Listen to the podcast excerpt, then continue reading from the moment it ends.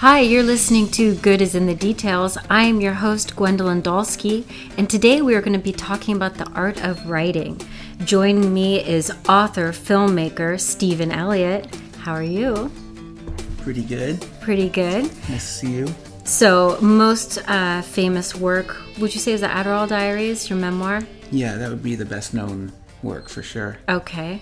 Best selling? Um, yeah. yeah. best selling, and you know, because they made a movie out of it, mm-hmm. and so it's much better known than my other books, because that because my other books weren't made into a movie with any big stars and so forth. So when you were working, so Adderall Diaries was your was it your sixth or your seventh book? It was my seventh book. When you were writing it, did you know, okay, this is something special? Like, did you have any kind of a sense as you were writing it that this was going to be big? Hmm, no. No, I didn't know that. And uh, most publishers passed on it, you know, and we sold it to uh, Graywolf for $20,000, uh-huh. which is not a huge book advance. Um, though it was a big, a pretty big book advance for Graywolf Press because they're a smaller press. Mm-hmm. But uh, Norton had actually offered 30000 and I turned them down and went with Graywolf um, because it seemed like it was better to have 20,000 from a small press where it was like I knew I'd be the front of the list. It's a bigger investment for them, a, I see. Yeah, yeah, as opposed to like 30,000 from Norton is nothing. I know I'd be the last thing they would be thinking about. Okay. Um, and that was a mistake. okay. All right. Well, since since Adderall Diaries is your biggest, would you would you say that's your biggest it's the most popular book yeah, that I've written, okay. definitely. So tell me a bit about what your day is like. You're an established writer. How much how much a part of your day is writing? Is it the start of your day, the middle of your day, the end of your day? Currently, you know, I try to write in the mornings for an hour or 2 mm-hmm. um, which is I've always done that for years and years. Yeah. Though I haven't really been writing anything in the past year so much, you know occasionally I kind of get on a roll. I, have published um, two essays and an interview in the yeah. past year. So I haven't been doing much writing at all, you know. Okay. Well, you had your project Driven, which was a great web series. And tell me a little bit about that because that was a different type of writing for you. So what what drew you to saying, you know what, I'm going to do screenwriting and I'm going mm-hmm. to uh, well, initially, initially it was because uh, James Franco optioned the rights to the Adderall Diaries. Uh huh. And I was waiting for them to make the movie out of the Adderall Diaries, and it was just taking too long. It didn't seem like it was more complicated than it needed to be. Yeah. And so I wrote a script called Cherry. I was able to raise money and shoot that movie long before they'd even started shooting the Adderall Diaries. Yeah. And so that kind of got me into like filmmaking because I, I wrote the script and I thought I was going to find a director but the movie was you know pretty low budget, like half a million dollars, mm-hmm. and so I had all these famous people like James Franco and um, Lili Taylor and Dev Patel. So there's all these like well-known people, but not that you know half a million dollars, not that much money, and I, I couldn't find a director where I really trusted and thought you know this person's gonna be really good mm-hmm. at that budget point. And also the movie was set in the world of porn, which is a world that I was very familiar with because I'd been a sex worker and I had worked in porn a certain amount. And so I decided to direct it myself, mm-hmm. and that got me into screenwriting. Okay, let's get into what you just said there. Uh-huh. Okay. Well, because there's a couple of interesting things about this. First of all, your writing, you have really mastered the art of memoir and nonfiction. And I've read in some of your interviews, you've said how honesty is so essential. Was there does that sound right? You're looking at me funny. Uh, yeah, that sounds That your right. work has to be honest. And so, what is it like about talking about sexuality in in this fashion? Was there? Did you have any reservation or anything that you felt nervous about saying, "Okay, this is part of my story, and I'm just putting it out there in the world"? I don't remember. I do think that. Um, you know, when you're talking about honesty in writing, it's so different from what people think of as honesty. Okay. You know, like, because normally when you're talking about honesty, you know, it's just not lying.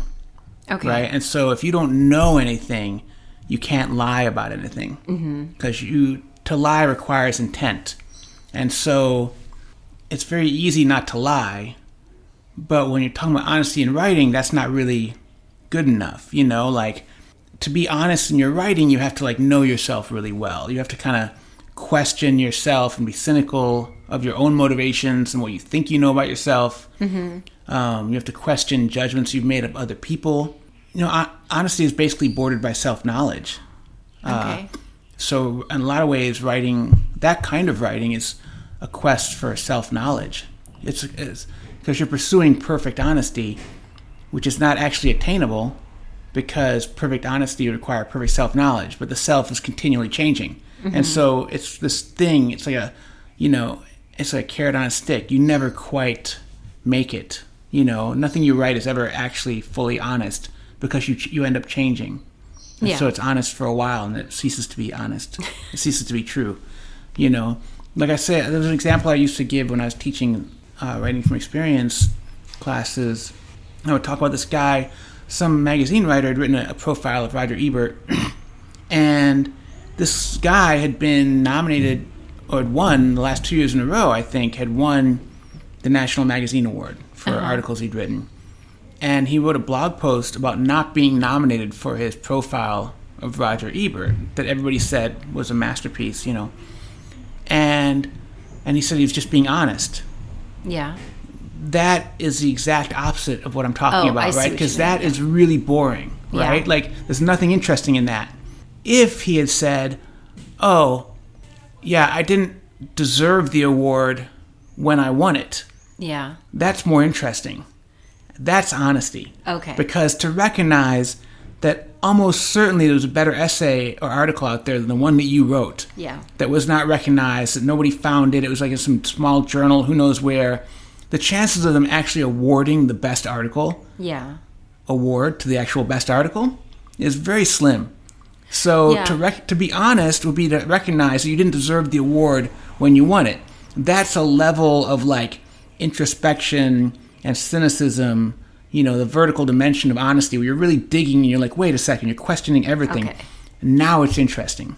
Right? It's the not just not, the facts. It's an authentic reflection. Yeah, but it's an authentic reflection based on like cynicism and like real like questioning, turning things over, like you know, uh, allowing inconvenient truths to enter into your thoughts. You know, like like if you're writing about somebody and you're saying this is a person who's just evil and awful and, they, and they're just completely in the wrong and they have no redeeming qualities, that might be what you think, but that's not honest writing mm-hmm. because very few people like that exist. I mean, those are like psychopaths and they're already probably in jail for murder or something. You know, okay. like honest writing would require trying to understand why the motivations other, and, yeah okay. why the other person feels the way they do it. It kind of requires giving the other person the benefit of the doubt. Yeah. It's it's an empathetic exercise because you're seeing the world through their eyes. You're mm-hmm. like, in order to do that, like, do you think that they think they're wrong? Because mm-hmm. most people don't think they're bad people. Most people don't do bad things intentionally. So in order to write from somebody else's perspective, you have to like really put yourself in their shoes. Mm-hmm. You know, that's empathetic writing. It's not really in vo- in fashion right now, but that's the kind of writing that I like to read, and that's what I was. That's what I was. Uh, you know, struggling to uh, attain. So, who would be so in your own writing? Then, who would be the most challenging person in your life did you granted that leeway for to you, say i'm going to understand excuse you you no i mean you? when when when i wrote uh, the adderall diaries the person i had to deal with a couple people but mainly i had to deal with my father I thought you were going to say that, but I wasn't sure. You know, I mean, I really disliked him so much, and we were in constant conflict for all my life.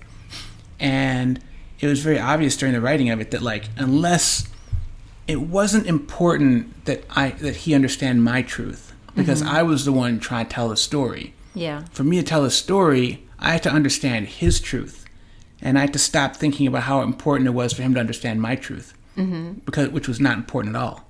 You know, so I had to accept. I, I, to, I had to accept and learn that, you know, for example, I left home when I was 13 and slept on the streets for a year, and then I became ward of the state uh, like in my version, I'm an abused child, and I'm a homeless child, and I'm coming from a neglected, neglectful household, mm-hmm. and state takes custody. Now, my father's version of that same story, I'm a spoiled child who didn't w- refuse to listen to adults or take any orders, and I could have come home anytime I wanted, Okay. you know, and I had to learn that what I was saying was my truth, what I was saying was true, and what my father was saying was also true. And despite the fact that these truths contradicted each other, they were nonetheless both true. My father was not intentionally lying. He believed this. Okay. It was true to him. And, you know, the, the fact that two things can be true and also be completely irreconcilable, you know, that um, most of the time what we're talking about uh, are interpretations.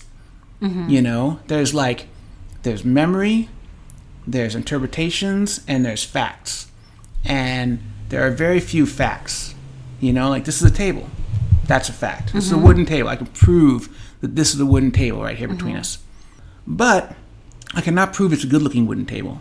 You know, I, I can't, uh, like, there are a thousand things I could say about this table that are interpretations Yeah. the that I can I can there's only a handful of facts. It's got four legs. You know, it's got you know it's made out of wood. Uh, I could say it's a short table, and that's not a fact. It might look to you and I like oh this is a short table, but that that is not inherently factual, and that is almost everything that we think of as a fact is either a memory or an interpretation or a combination of the two. I think, um, you know, you tease me about my existentials and background, but you're reminding me of a quote that I love of Kierkegaard, where he says, "Subjectivity is the case in point." That he thought that was the, that the history of philosophy had been neglecting. They had, they had been so interested in universal truths that they had completely neglected what is subjectivity as interesting in and of itself. And it sounds like your writing is delving into that subjectivity is the case in point and that that in and of itself is interesting and a conclusion a nice neat conclusion isn't required for it to be interesting Uh, I think that's I think that's all very true. Thank you Yeah, hmm, that's very very smart. You're a very smart person. People probably tell you that a lot, right? i had sarcasm in your No, expression no no sarcasm. Um, well- but I mean, but basically, you know, the truth in a lot of ways is, is unknowable, right? Mm-hmm. You know, and that it, it shifts and moves. You know, people are always presenting things, especially now. You know, within the age of Twitter, you know, people like, you know, fa- they'll say this is a fact, and they'll they'll lay out some like argument about like transgender theory or something as a Mm-hmm. fact. You're like, this is not a fact. This is a wood table. Yeah. That's a fact. yeah You know, they're, they're, facts are such a tiny, tiny percentage, such a sliver of what we think of as truth. Mm-hmm. You know, the overwhelming, overwhelmingly truth, what we think of as truth, is not is based on interpretation and memory, Yeah. and not fact. So, you know, so that's that's the thing, you know, of trying to um, trying to write honestly would be to like recognize that you can be just as wrong as the other person uh-huh you know that you both have you both have your you both have your truths and they're true they're, they're still both true even though they contradict one another I think that that's one of the draws to to memoir is that you realize what you're what you're getting out of it. It's not the same thing as picking up a history book. Um, that you are aware that when you're as for for the reader's experience, that the truth that you want to get to is another human being's experience of the world, and that that is really what you're looking for. But if you were looking for some sort of a set of facts or something, you would pick up a a radically different type of a text. maybe I, I think that i think that you know a really good memoir is often a journey where the author doesn't actually know how they feel about something very important mm-hmm. and it's a kind of a detective story because you're following them as they explore something and they try to come to terms with how they feel about it. Mm-hmm. And so you're turning over rocks and looking at clues and you're trying to figure something out.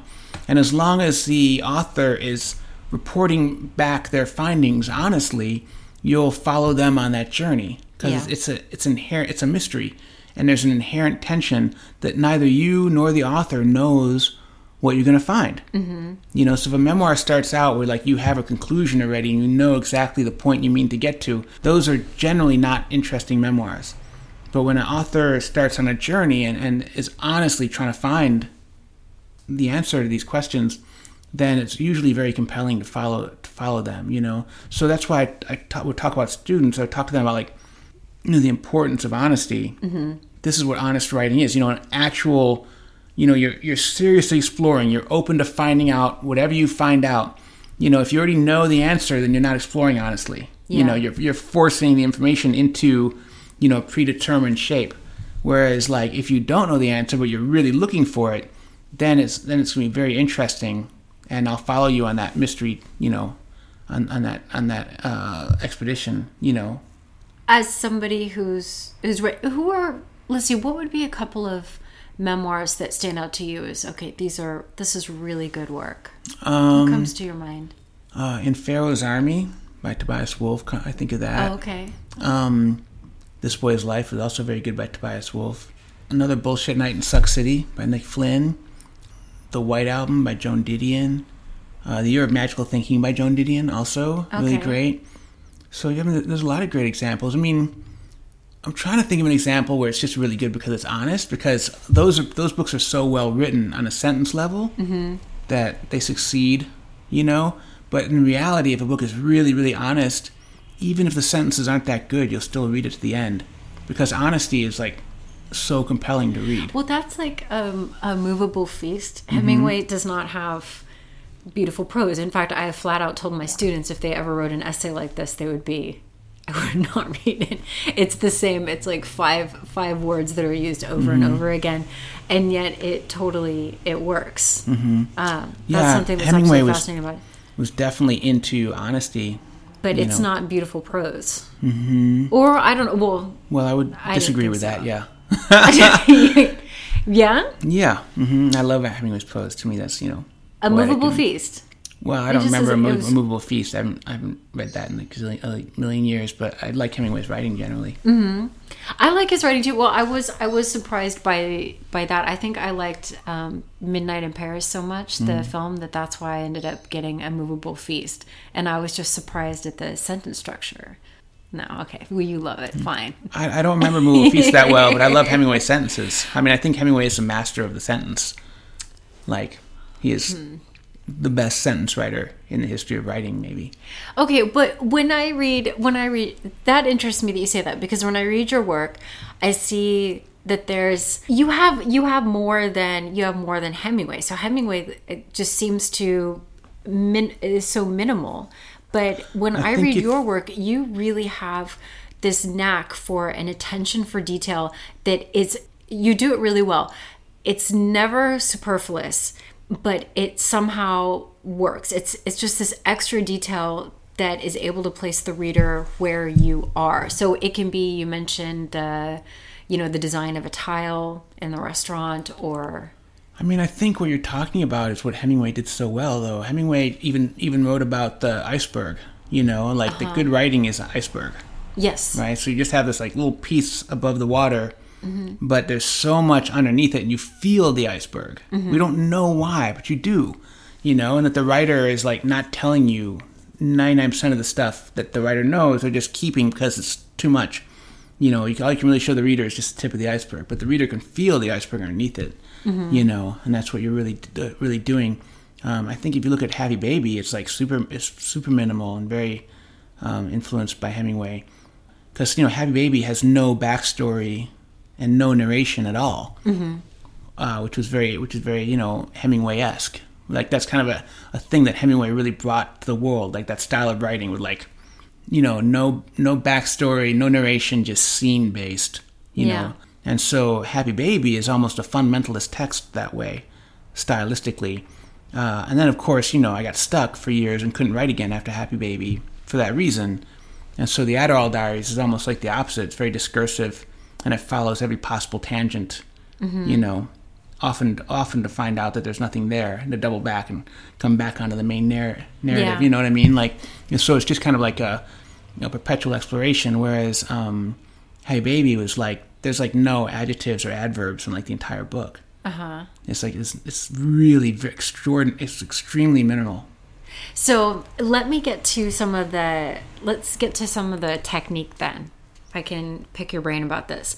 For someone who is writing when they are editing their work, what is something that they should be looking for when it comes to editing a draft? Well, I mean, that's the right question, I guess, because editing is where it happens. You know, you get the word in the page, but then how do you make it good? I always look to get those sentences down to just the minimum. Mm-hmm. You know, like I'm the type of person that writes like a, like you know, like the Adderall Diaries is well over a thousand pages to get down to those 200 pages. You know what I mean? Oh, You're just okay. like you cutting everything all the time. You know, like you're just like it's, you know you got to just get rid of every. You just, you got, for me, like I'm just I'm just continually like weeding the stuff out. Well, I remember when I was working on my dissertation that somebody said it's like a Christmas tree, that at the very top it's small, you just have this one idea, and then it gets bigger, and then you trim it mm-hmm. bigger and mm-hmm. trim, and then you're just left with a little bit at the end, the trunk. Yeah, Would you say that that's yeah, yeah. I mean, so? What are, when you say you're getting rid of stuff, what are you getting rid of? Like you're reading it and you realize this needs to go. This is no longer valuable. you should. I think that you know every word.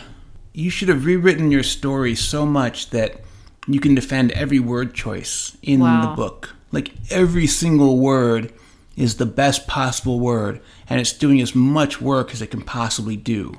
Right? Okay. like you know is there a better verb than that verb you know can i get can i make the sentence one word less you know it's very for me and you know it's different for everybody but that the reader's time is really considered Uh huh. You know that like it's really it's not any longer than it has to be.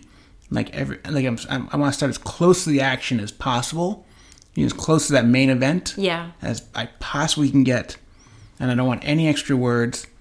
And you know, my favorite novels are almost always around like 200 pages, um, and I think it's because we're expected we expect novels to be like 350 pages, 330 pages, and the authors that like refuse to do that and say no, this is this book is 55,000 words. That's the right length. Mm-hmm. You know, it shouldn't be any longer than it absolutely has to be. And if it's not a novel, if it's a short story, that's fine.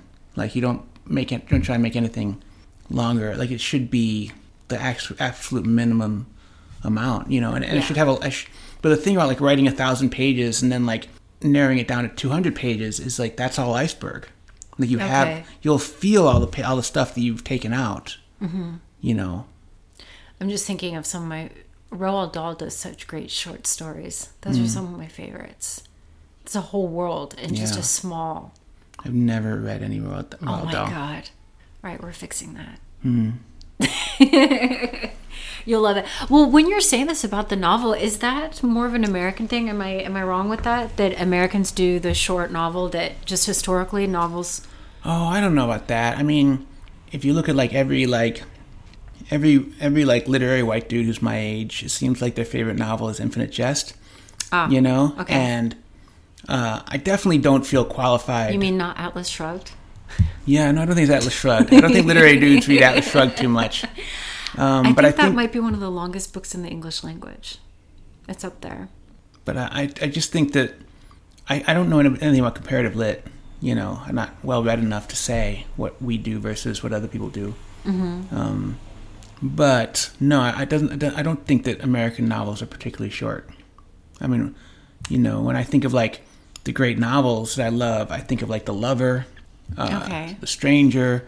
You know, they're French, those are short French novels, Yeah. right? So, and then I think of like Bolaño in 2666, which is like 2,000 pages. Oh, and yeah, that's yeah. Chilean.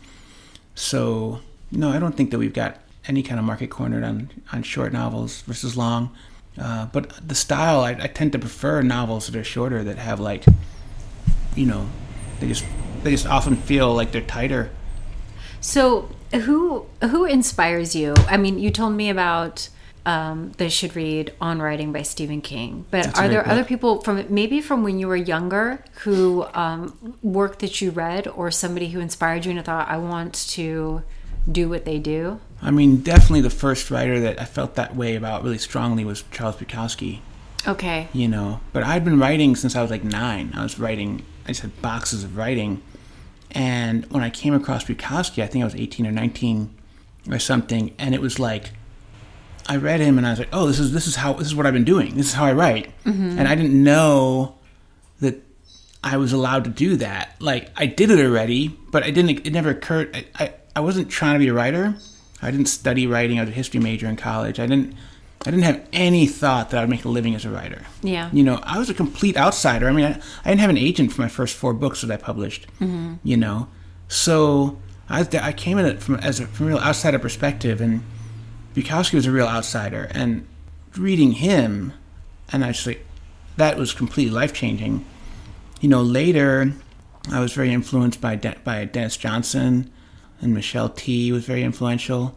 I went to a Hunter Thompson phase, and I was a political reporter for a while. Yeah. But the first real huge inspiration that really made made me think like, oh, I can be a writer. Like this is what I do is acceptable as a writer. Yeah. Um, was Bukowski, you know. Okay. So Yeah. can I pivot slightly to the discussion about writing? Um, let's say, what was the class you did? Was like on sensual writing or kink or erotic or. Oh, uh, yeah, something like that. So okay, so we've we've covered memoir writing and sentence structure. Um, what is, let's say, what are a couple of of rules or things to pay attention to when it comes to writing of that nature, something that's erotic? Well, I think the first thing is if it's erotic, if it's, if it's erotica, right? Erotica is a is a subgenre or subset of literary fiction, right?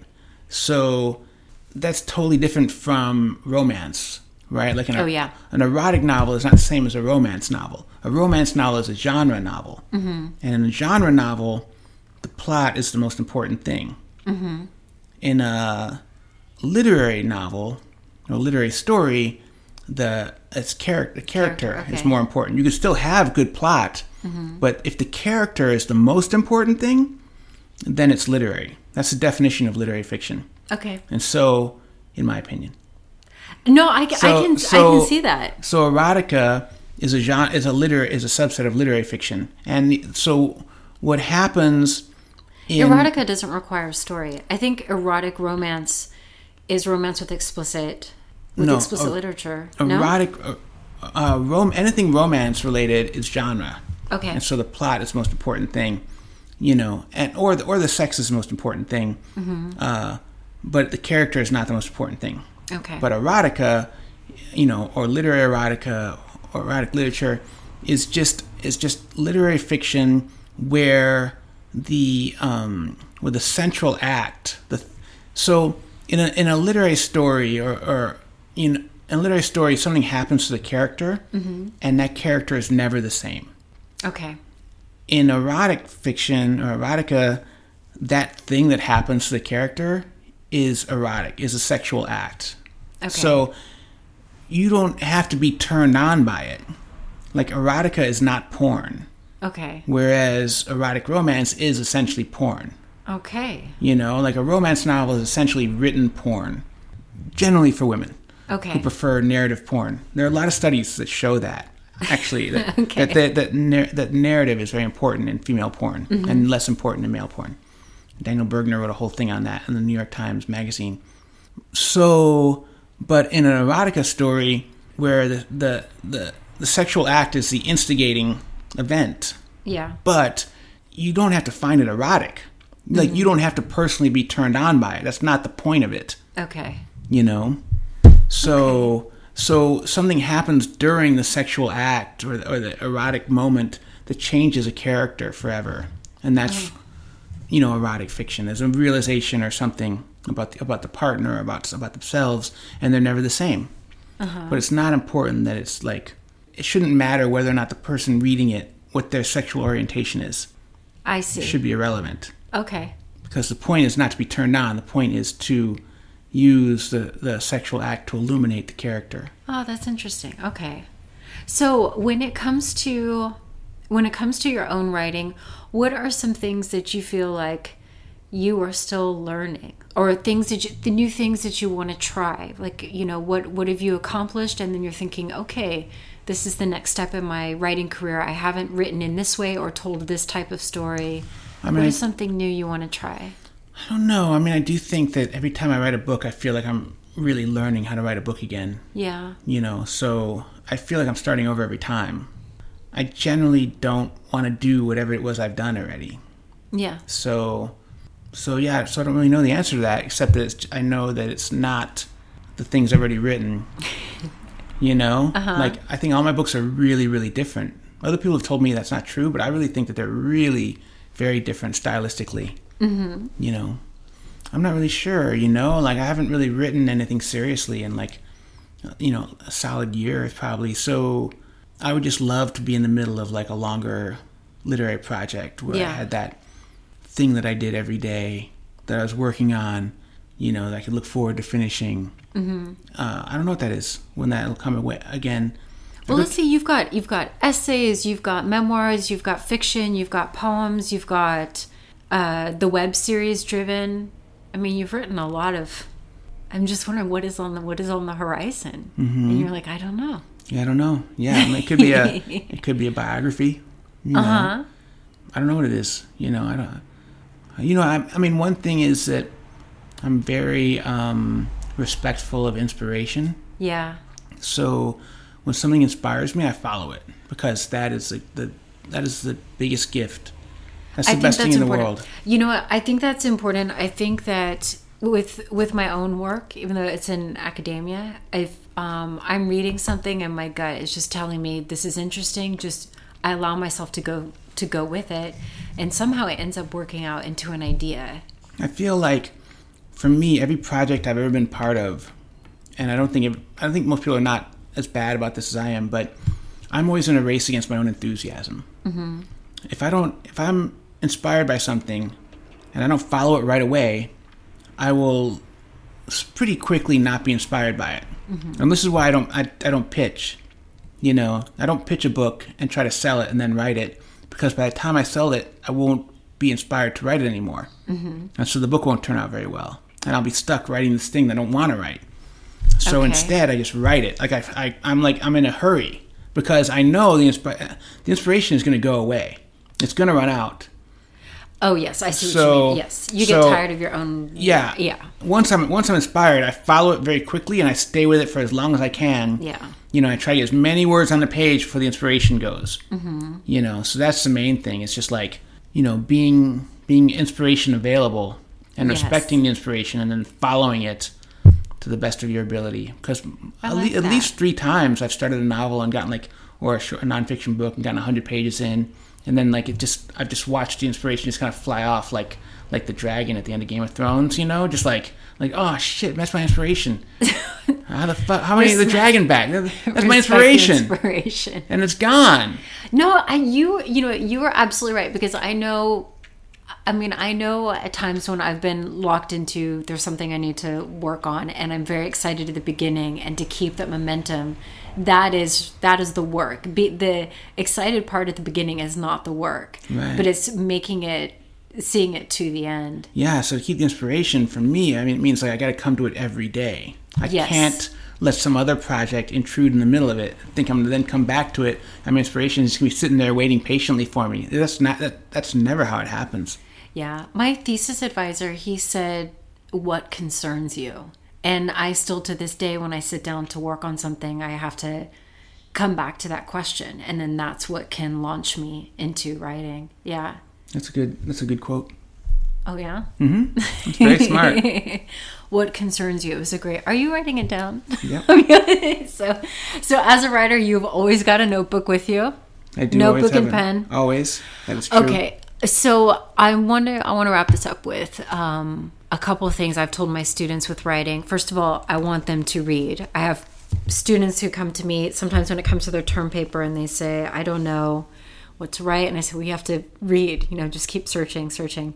I do have a couple of pet peeves that I've learned over the years. Mm-hmm. I can't stand so and basically those two words, and I tell the students they're not allowed to use them. Yeah. And so and basically would are superfluous words or basically seems to um, contract an idea, which is the last thing you want to do in something like a term paper. So those are my pet peeves, but I'm wondering you don't necessarily have to give a pet peeve, but let's just say we've got a 19 or a 20 year old, they have to crank out a term paper. Do you have any advice for getting them through the writing process? I don't know. I mean, I, I, I was not able to write a term paper when I was 19 or 20. Stephen, this is not going to help. My students are going to listen to this. No. Okay, well let's let's make it let's make it more general. Um, do you start with with an outline, or you've got your notebook with you all the time? So when inspiration hits, you can write something down. Yeah, I don't work off of outlines. Okay. Uh, the only thing I've ever used an outline for is to trick myself into staying interested. Mm-hmm. You know, it's a way I fake myself out and Okay. I outline something, but I never actually use the outline. You know, it's just something to do to kind of keep you inspired, basically. Um, Okay. No, I, I think, you know, write the way Stephen King writes, which is start with a situation and just follow it and see what happens. Okay. Don't start with a conclusion. Don't start, if you write, write off an outline, you know, but that's probably how you're supposed to do it with academic papers. I, I don't know. I'm not very good at those kind of papers. But I think the best writing comes when you don't know where you're going. No, I think that's important. Well, for philosophy papers, I want my students to to be able to consider more than one position because we have Mm-hmm. a tendency to get locked into, like you say, your own conclusion. Yeah. And then everything is pointing toward that, and then what's missing is is there another possibility, another way of looking at this scenario? Yeah, I mean, what you're looking for ultimately is structure. Yeah. But uh, I saw a famous writer once give a talk where somebody asked about structure, and he was like, "Oh, you you want you're asking about writer's block." okay. you know, um, which I thought was very funny. You know, like when when when it becomes obvious, the structure will present itself. That's when you're, but that, but not until for me. That usually happens very late in the game.